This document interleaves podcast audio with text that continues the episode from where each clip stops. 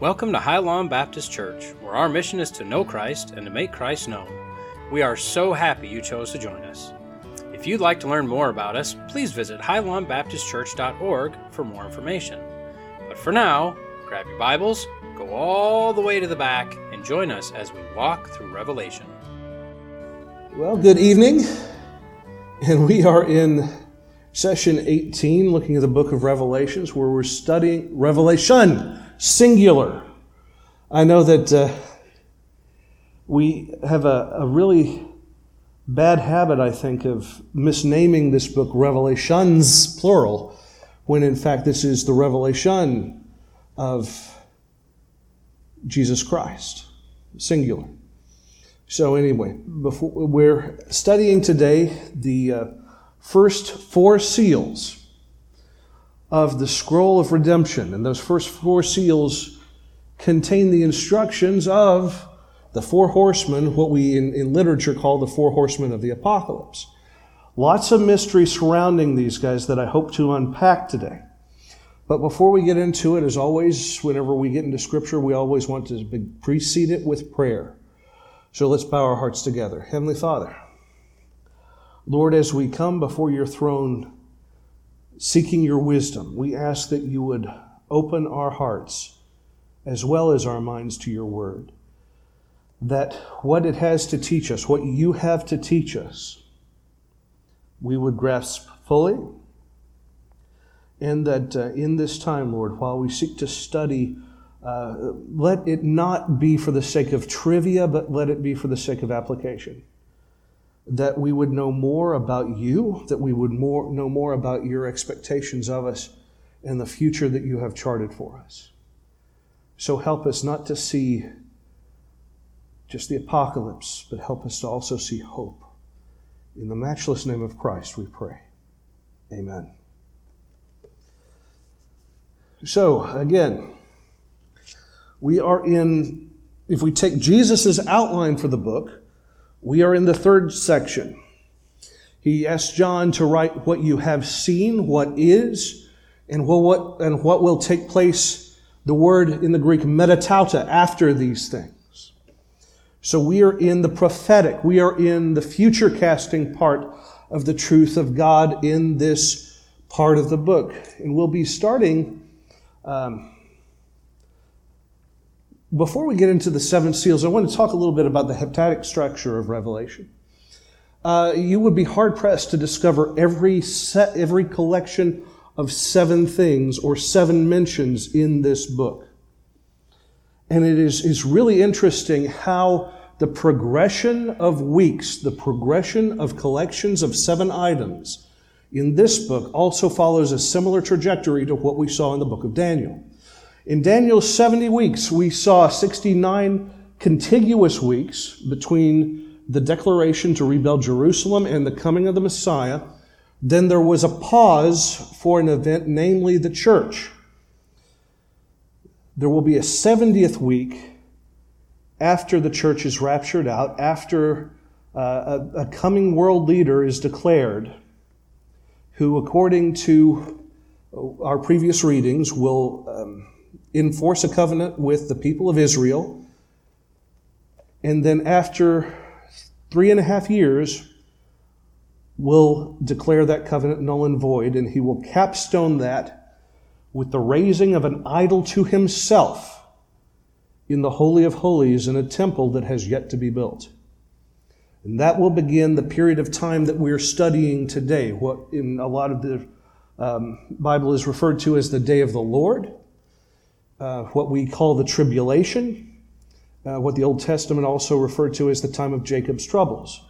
But in the book of Revelation, we see, among other versions of sevens, this organization of events, starting with seven seals, with a brief pause between seal number six and seal number seven. And that seventh seal actually breaks down into seven trumpets, with a pause between trumpet number six and trumpet number seven. And then the seventh trumpet heralds seven bowls of wrath with a pause between bowl number six and bowl number seven. To put it graphically, um,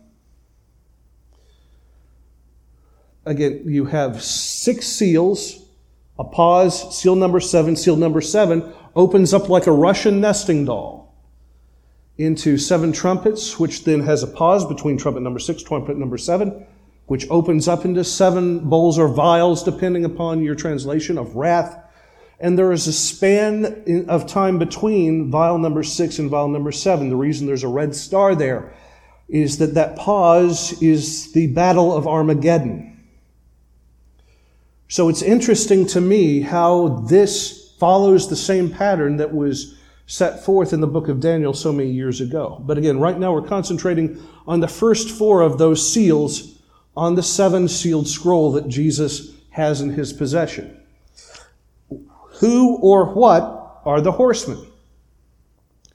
Now, depending upon who your pastors of ages past, who your teachers, or who your commentarians that you follow uh, happen to be, there are multiple schools of thought on this. Many people interpret the horsemen as being simply symbolic representations of factual events. Like the horseman of plague is a, a symbol of plagues that, of a mass illness that happens to infect the earth. Others see them as demonic persecutors that are loosed upon the earth. I tend not to agree with that, and I'll show you why in just a second. Lastly, that they are created beings who are sent at God's behest to bring judgment upon the planet. Uh, I'll give you a case in point on the white horseman, because there's a, a lot of speculation about it. Is the white horseman Jesus Christ? because Jesus Christ is seen later on in the book riding a white horse. The issue with that is the description that John gives you of Christ toward the end of the book is, is strikingly different than in this passage. He has things written on him that John doesn't describe here. There's a different kind of crown upon the horseman's head that I want you to pay notice to. Is this the Antichrist? If he were, he's riding in questionable company because he's taking orders from other angels.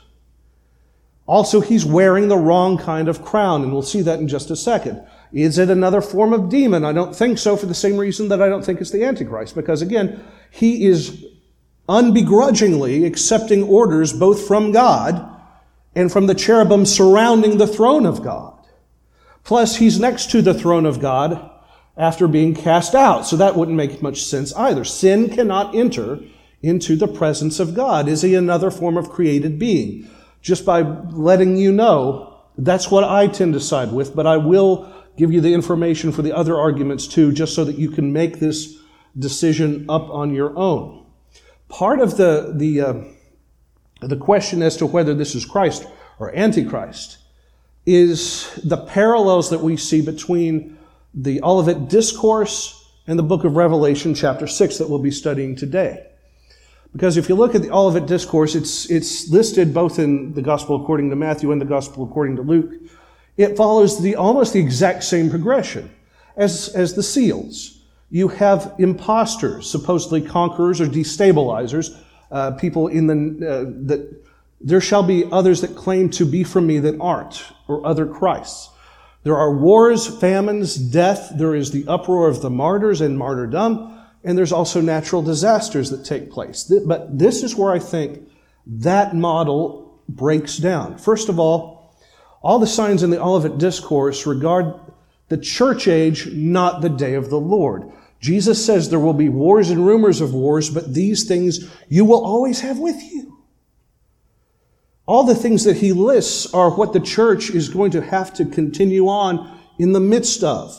But the one thing that he points out being different between the time before the day of the Lord and when God's wrath is poured out in the day of the Lord is the rise of the abomination of desolation. That's the key difference. That's when the seals begin to pop open. How do I know that? Because in uh, Revelation chapter 4, verse 1, the candelabra, the menorah, which symbolizes the church, is no longer on earth. Where is it? It's in heaven. It's next to the throne of God. So symbolically, what John is telling us through prophetic vision is that we are no longer, as the church, the capital C church, we are no longer on the planet at the time. that this takes place. Uh, secondly, the horsemen are, all, uh, as I mentioned earlier, willingly obedient to the cherubim toward the guardians of the throne of God. Some of them are evil, uh, even equipping the horsemen, giving them things. The horsemen are following the dictates of the scroll. This is important because the scroll includes instructions for the redemption of earth that were planned slash pinned by God Himself. Demons not will, uh, excuse me, demons following God's orders. Yes, that happens in the Bible. Jesus pulls demons out of people, but they do it begrudgingly. That's not what they want to do. The horsemen do what they are called to do willingly. The church, again, has already been called up. I mentioned that. And Daniel again tells us, and so does Zechariah in Zechariah 23, that when the day of the Lord happens, it basically happens to force Israel to accept her Messiah. So, again, what is the scroll? The scroll is effectively, the, and we've talked about this because a document with multiple seals with writing on the back is a legal document. So, this tells us it's one of two things or a combination of the two. It's either a will, a last will and testament, or it's a title deed. And we've talked about how that plays in with Jeremiah when, when he bought a piece of property off of his cousin and ended up having to multiple seal a document, write the instructions of its opening on the back, seal it in a, a, a clay jar in order for his descendants to be able to, re, to reclaim or to um, redeem the property after the Babylonian exile. So, this is effectively the title deed of earth. If you want to think of it glibly, this is a cosmic escrow closing we see on the document the qualifications for heirship and authority. Again, that's what that's the reason that John weeps convulsively because uh, they examine the hearts of everybody, both in heaven and on earth, and nobody is found to be worthy to open. Nobody is, is the exact person described on the document, save only who? Christ Himself. Um, so it's unsealed upon the abomination of desolation. Um, it's what brings about the judgments that begin the Great Tribulation.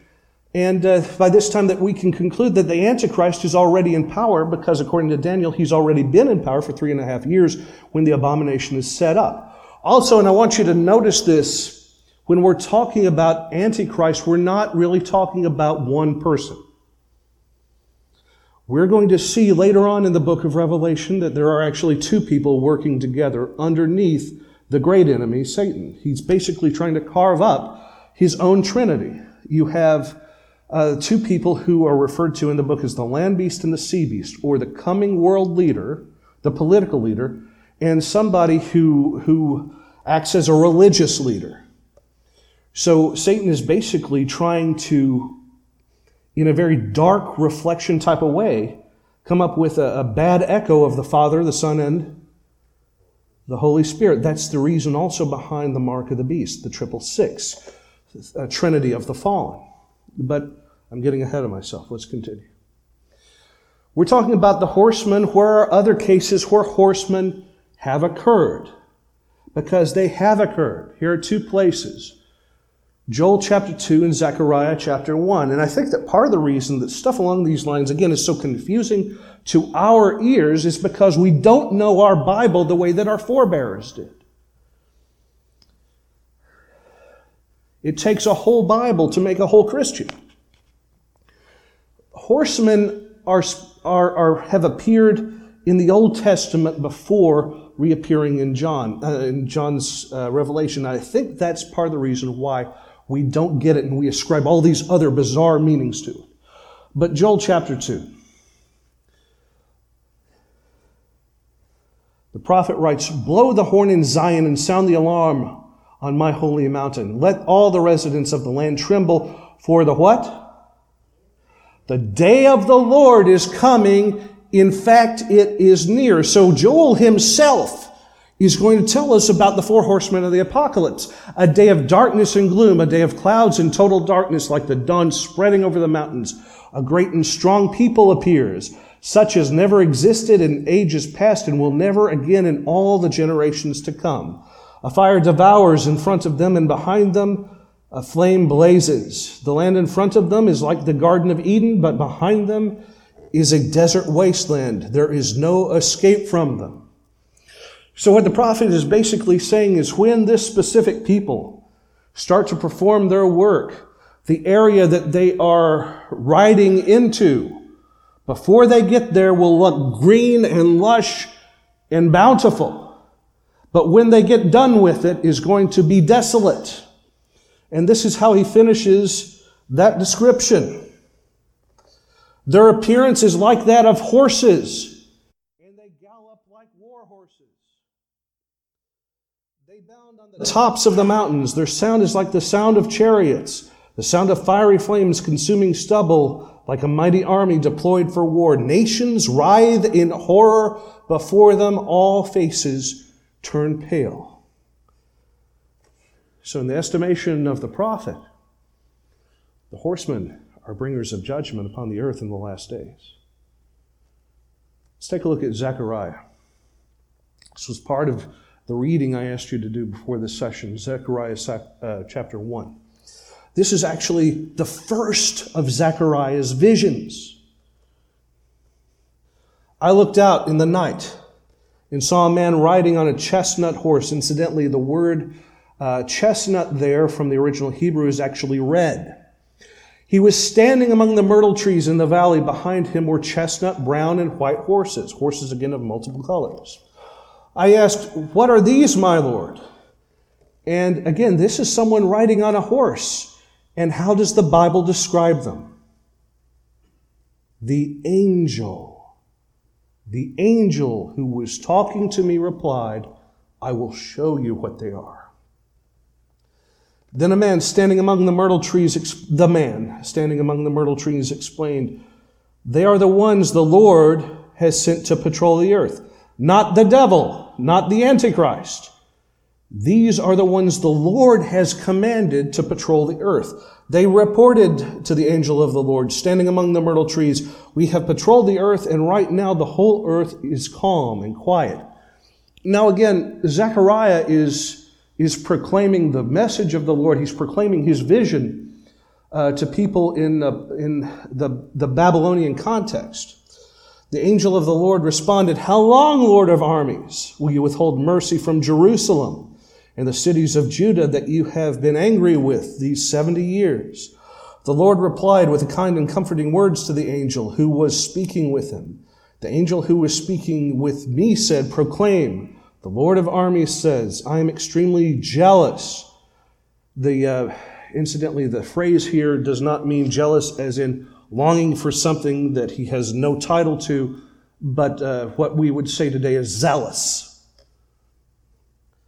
I am extremely zealous, let's say, for Jerusalem and for Zion, in a deep love of.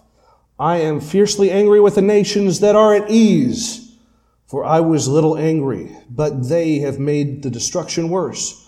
Therefore, what the Lord says in mercy, I have returned to Jerusalem. My house will be rebuilt within it. This is the declaration of the Lord of angel armies, and a measuring line will be stretched out over Jerusalem. Proclaim further. This is what the Lord of armies says My cities will again overflow with prosperity. The Lord will once more comfort Zion and again choose Jerusalem. So we have two Old Testament accounts of what the, what the horsemen are. They're bringers of judgment. They are created beings sent out to patrol the earth. And they are obedient to God. Prophetic images of horsemen also occur in other places, but they are, they are actual horsemen. They are human beings riding on top of a horse. And they're used in prophetic imagery. They are used to describe military power. They are used to describe quickness, and in this case, also intelligence gathering. And as we just saw, that they are bringers of judgment more often than not through suffering. I also wanted to share with you really quickly what colors can mean in this context. White usually signifies purity, victory, and conquest. Fire red.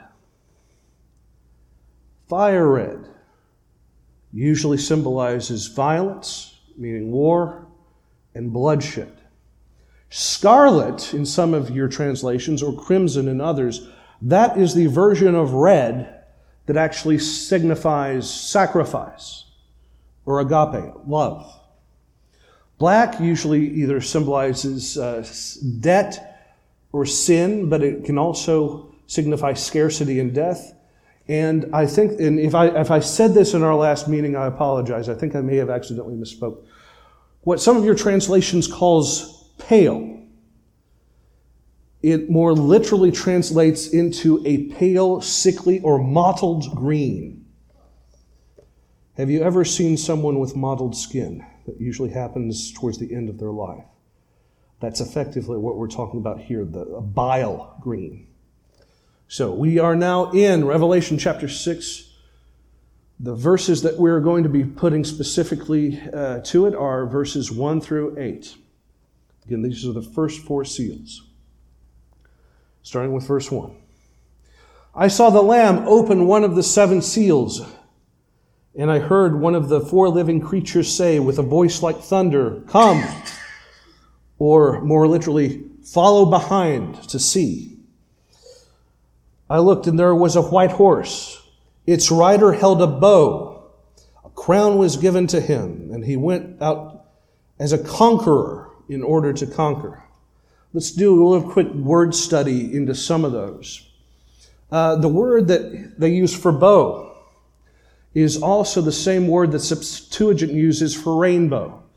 It literally translates into a semicircular shape. The reason I bring that up is that one could reasonably assume that this is a weapon that the horseman is carrying. But the first instance in the Bible that we see the word bow ever used is what? The rainbow, which is a symbol of a covenant or the proof of a covenant. So it could be a pun the Holy Spirit is using, a single word with two different meanings. It could be a weapon, or it could be a reminder of a now broken covenant. Um, Stephanos, the crown that was given to this particular horseman, is not a ruling crown. It's not a ruler's crown. The political leader that we glibly refer to as Antichrist will have, will be wearing what we would call a diadem, which is a royal crown or a ruler's crown. The Stephanos is a twined wreath of laurel leaves, which is presented if you've ever been to, um, okay, you would not have attended or seen one of those Olympics, but if you can imagine the ancient Olympics, the actual Greek Olympics, what they would give to the overcomer or the conqueror, the victor, would be presented a Stephanos, which is a laurel crown a wreath of laurel leaves that was set on top of their head. That's the type of crown that he's referring to here. Not a crown to rule, but a crown that is awarded to a winner. Uh, Nikon means not, not to conquer necessarily in the ruling sense, but to overcome. To conquer as then to subdue or to prevail against. So there are three basic interpretations of this, this person and, and their work. The first is that they are to assume rulership over the areas that they are conquering, in which case they're wearing, again, the wrong kind of crown. But what I tend to side along with is that they are being sent forth to dismantle or to send into chaos existing power structures. We're talking political power structures, social, religious power structures, economic power structures. Everything that we think we can rely on aside from God for the sake of stability. He is going to act as a wrecking ball against, to utterly destabilize the power structures of the earth. Any questions before we move on? Okay, please do not hesitate to use the comments section for those of you that are joining us online for this too. This is some deep stuff that we're studying. So if you have something Please let it out for both your own benefit and others as well. Let's continue then. Verse 3 When he opened the second seal, I heard the second living creature say, Come. Then another horse went out, a fiery red. That's why I mentioned what I had mentioned. This is not scarlet. This is a burning fire red. Can you back up one? Oh, never mind. Go ahead. and its writer was allowed to take peace from the earth. Notice the word allowed. This was his mission, this was his instructions as prescribed on the scroll to take peace from the earth so that people would slaughter one another, and a large sword was given to him. So let's take a look at, at his instructions too. Again, the fire is not scarlet red, it's not the sacrificial red, it is fire red. Okay? And notice that his instruction was not to, um, to fight people himself, but to what? To take peace away. Now, we call this guy war because naturally we're assuming that that's the kind of violence that he's ensuing violence on a grand scale, but not necessarily. His mission was to take peace away. That could mean the peace of the home. That could mean the peace within a family. That could mean the peace of a community. That could mean the peace of religious structures, the peace uh, this, that doesn't necessarily, anything that two people would fight and bicker over, to come to blows over. That's what we're talking about. To cause others to fight, to destabilize healthy boundaries, and to remove good relations from each other. Part of God's poetic justice, if you will, is that if there are people that have disbelief, and that disbelief being a matter of will, not a matter of the mind, a matter of, I'm going to dig my heels in and, and, and just, in spite of everything I see, I will discredit God. For that kind of person, just as Pharaoh to Egypt, if they have a hard heart to God, God will harden their heart further. If they have a stiff neck, He will make their neck stiffer as a form of judgment. They will slaughter one another. This could be both politically and interpersonally. This, this is violence on a huge, chaotic degree. One of the things that you can say about war on the most part is they're at least organized. You have a military command structure. You have goals. You have, hopefully, a well communicated set of, of objectives. Not in this case. In this case, we're talking total uh, systemic breakdown so that everybody goes into violence person to person, not necessarily army against army, but everyone for themselves. Verse 5 When he opened the third seal, I heard a third voice, a third living creature say, Come. And I looked, and there was a black horse. Its rider held a set of scales in his hand. Then I heard something like a voice among the four living creatures say, A quart of wheat for a denarius, three quarts of barley for a denarius, but do not harm the oil and the wine. I want you to pay attention to that last phrase. The word for black used to identify this horseman is more literally translated as inky black or the absence of light. Whereas the white horse, excuse me, whereas the white horseman could be translated that as a, uh, white so bright he was shining, this is a total darkness of black, an inky black. Um, zygos, the word, the word that is used for a set of scales, I think the Holy Spirit might also be kind of punny here. Um, because that word not only means a set of scales as in weights and measures, but also a burden or a yoke around. The imagery is that you have two of something that is linked together to hold it in a state of balance.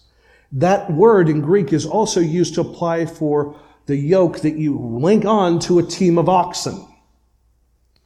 And it was also used to describe the burden of slavery, the burden of having to hold someone else's weight. The word for dry measure, I also want to it, it wasn't really just measure, that's something, or quart. It's give or take about a quart, but not exactly. Um, by Rome's estimation, this, the word that is used in Greek there, was the amount that they considered as a sea ration. The amount of calories necessary to sustain a person for a day. That's what the Chonics, I'm probably butchering the pronunciation, but there you go, was a dry measure that was used effectively by the Rome, but, but the, at first the Greek city-state uh, armies and later on adopted by the Roman Empire to, to put together a ration that was suitable for a person of um, average appetite to sustain them for a period of a single day. So we're not necessarily talking about crop failure here, even though that's implied. The term denarius is the Greekified version of denarius, or denarion. I got that backwards, excuse me. Denarion is the Greek way of saying denarius, which is a Roman silver coin roughly equivalent to a day's wages. What the living creatures are instructing this horseman to do is to drive up prices so that what is necessary to sustain a human being for a day will require a solid day's worth of work to obtain. No profit, only loss. This would be like a person having to fill up their gas tank with the same amount of money that they would make at work for that entire day. You would earn nothing. So, uh, some of the different interpretations, we call them famine. And it can mean crop failure or food scarcity, but it could also refer to uncontrolled monetary inflation. Basically, so that the money that you have in your pocket is effectively worthless. That's the other side and the potential meaning here. But I want you to notice that the luxury items remain unchanged. Olive oil, the perfumes, the wine, the stuff that are uh, not staples of life. They remain consistent, but the things required to sustain life go up catastrophically. Now, this affects rich and poor alike, because your rich person isn't going to try to make a meal out of olive oil. Even, and we look back at the book of Ruth, even Boaz, who was a wealthy individual, did not try to chug a bottle of olive oil to sustain himself. He ate wheat. He ate barley just like his servants did. So if, if it is a necessity of life, it will become catastrophically expensive under the work of this horseman. That's what he's getting to. Any questions about this so far? All right, let's continue. When he opened the fourth seal, I heard a voice of the fourth living creature say, Come. And I looked, and there was a pale green horse, or yellowish green, sickly green. Its rider was named Death, and Hades was following after him. Now, in some of your uh, translations, that is translated as hell. I'll explain that in just a second. They were given authority over a fourth of the earth to kill by the sword, by famine, by plague, and by wild animals of the earth. Excuse me. Now, again, the word that was used as pale is actually chloros, where everybody that's ever been to junior high could probably tell that that's the root word from chlorophyll uh, which means green, or more literally, a, a, a, pale green, a sickly green. Thanatos is not referring to, we're, we're talking about two different kinds of death here, incidentally. One of the things that I say on Sunday morning, that uh, half, half jokingly, is that if you're born only once, you die twice. If you're born twice, you only die once. So the horse rider's name is Thanatos, which refers to bodily death or the power of death, the curse of death. And the uh, implied idea here, based on who's following him, is the future of misery and hell. Hades, incidentally, to the Greek mind and the Greek, the Greek culture from which this language comes, Hades does not mean the place of eternal judgment. Hades is the realm of the dead, the kingdom of the dead. If you've ever studied Greek mythology, Hades is not only the, the little g god of the underworld, but the underworld itself is named after him. And you have two places within Hades.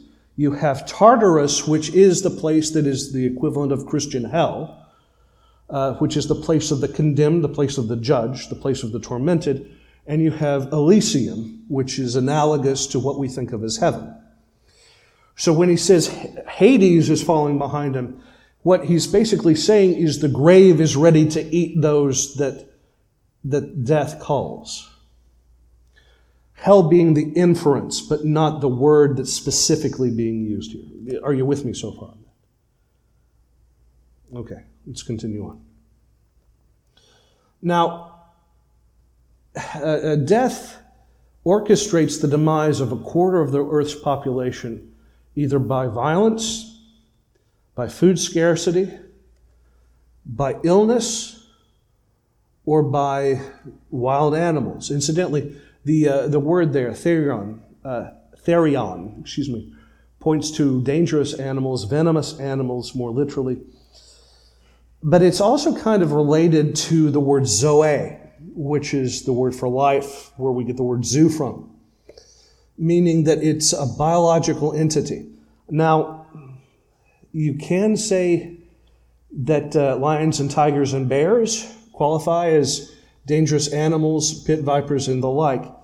But by far, the most dangerous creatures on earth that we have ever come into contact with are those that you cannot see with the human eye. Plague is mentioned in there, but that's just something I want you to, to, to continue with.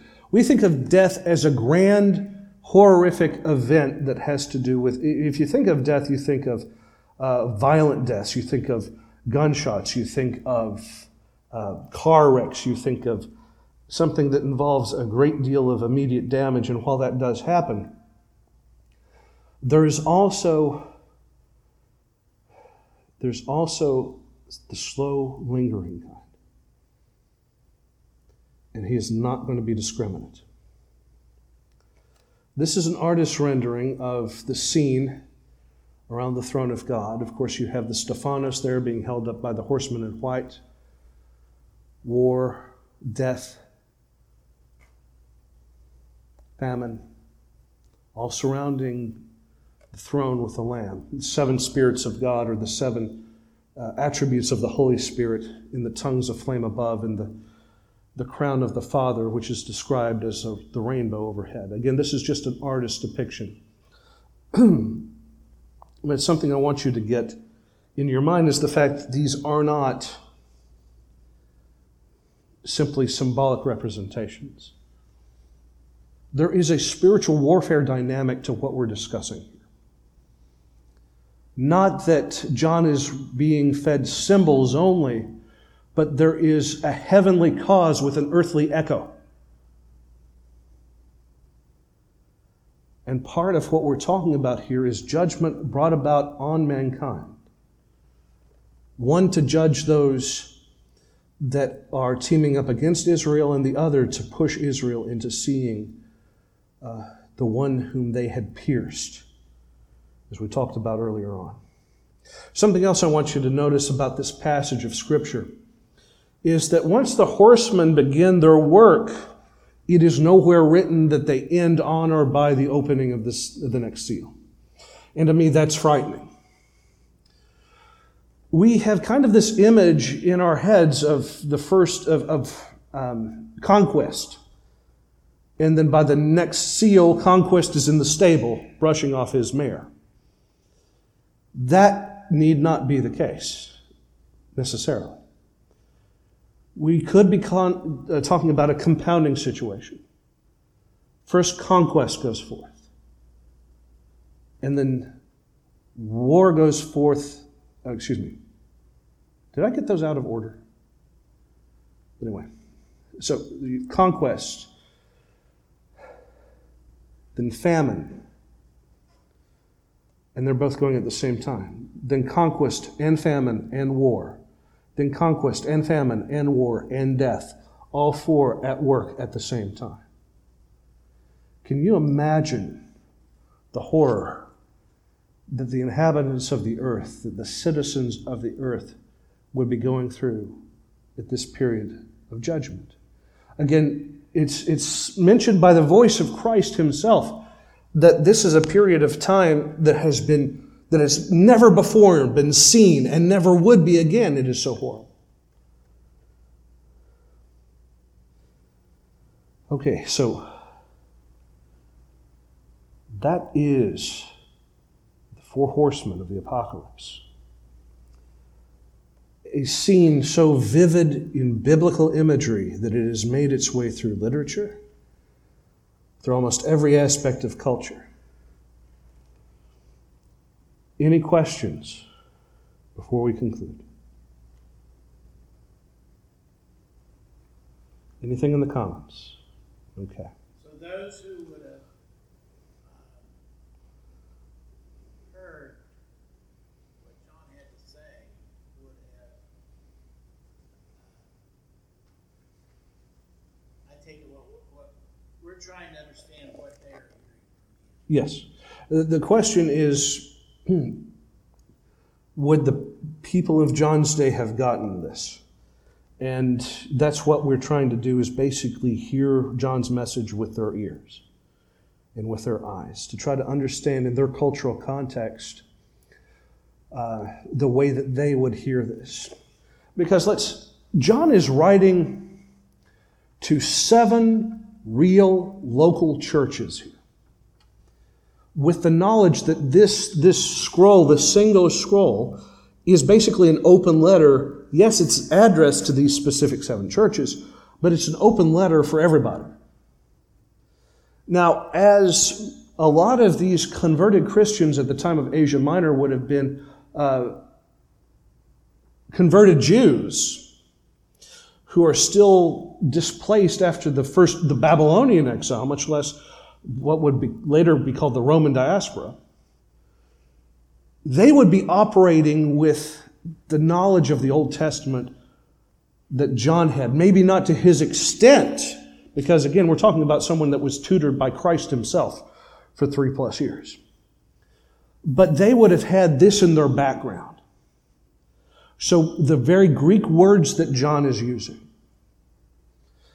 the biblical imagery that he's pulling from when he's talking about the horsemen that he's seeing, all of this God is using uh,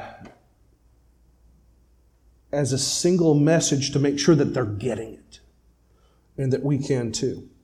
The issue that I think that we have in, in modern time is again that we, we don't require the same level of discipleship that our early Christians did. The early Christians in John's era were something akin to the Spartans of ancient Greece. Let me explain that before anyone starts getting strange images of certain movies that came out in the past decade. The Spartans of ancient Greece, all of them had the same singular primary profession. The men of Sparta were all soldiers. The same way in the United States today, all Marine Corps servicemen are riflemen first and something else as a specialization second. All Christians in this era, up until the fourth, excuse me, the fifth century AD, your profession was a Christian. They took the phrase priesthood of all believers quite literally. Even if you were not called to be a professional clergyman, you were called to have a working knowledge of the scripture and of Christian doctrine, to understand not only what to believe, but to be able to rationalize why you believe what you believe. In the Baptist faith, we tried to bring this back a couple of times. Um, even before the 20th century, it, was, it wouldn't be anything to, um, right before the altar call, you would have a time of questions, a Q&A for the pastor. The same way that we're doing right now. Because there was kind of this understanding that the people that you were visiting with were going to be disciples of Christ. So you were actively discipling them.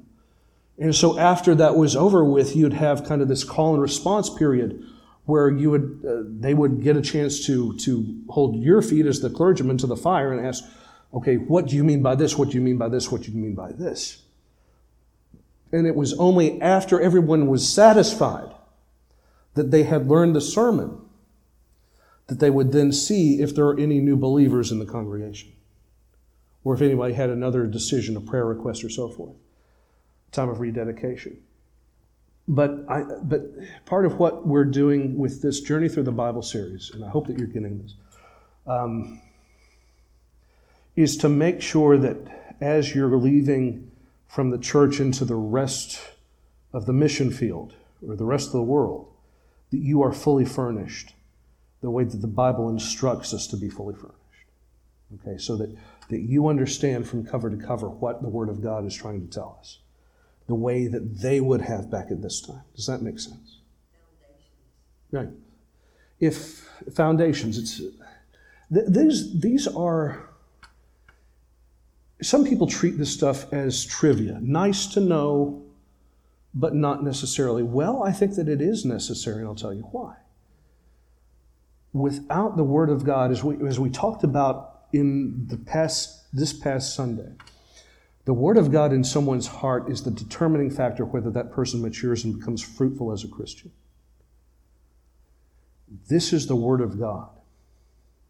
And of all the 66 books, of all the 40 different authors, in all the 6,000 years of construction, the Bible isn't merely a message, it's a device.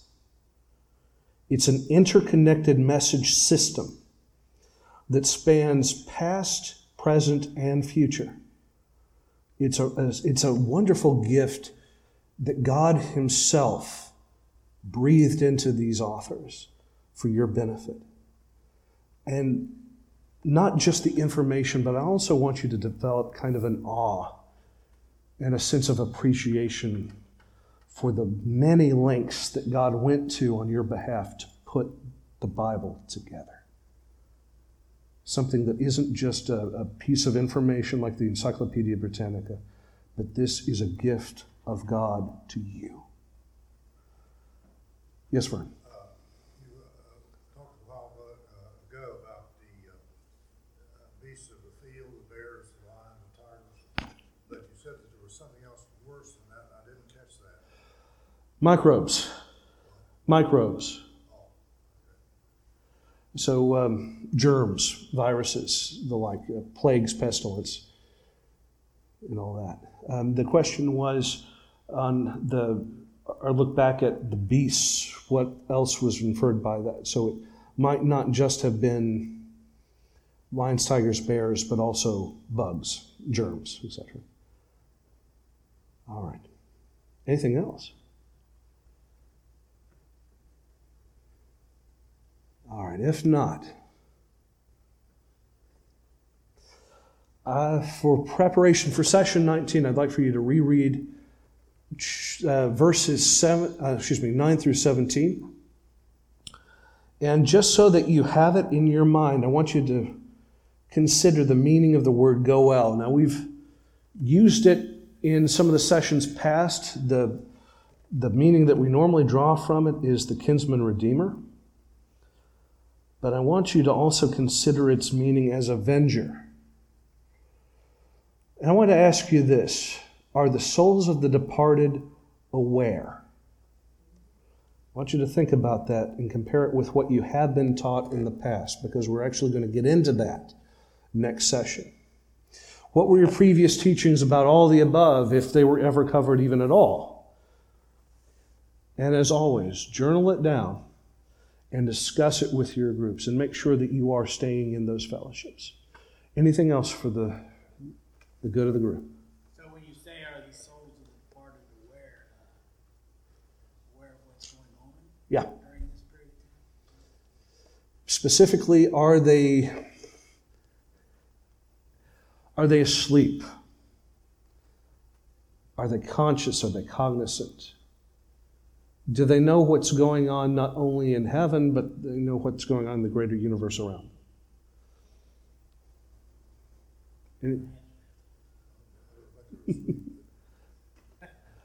Don't get ahead of me. All right. Well, if that's everything, let's bow our hearts. Heavenly Father, again, we do thank you uh, for this opportunity to get together and to to look into your word and to examine it, uh, Lord, so that it may be nourishment for our souls. Help us to find your meaning. Help us to discover your message for us and to see Christ in every page. Now go with us and continue to equip us for the mission ahead. In the most holy name of Christ we pray. Amen. Thank you for listening to the latest podcast from High Lawn Baptist Church. If you'd like to learn more about High Lawn Baptist Church or donate to our ongoing ministry, you can do so online at highlawnbaptistchurch.org. We believe that when you love God, you share His Word, and when you love others, you spread the gospel. We hope you enjoyed today's message and pray that you'll join us again next time. Once again, thank you for listening.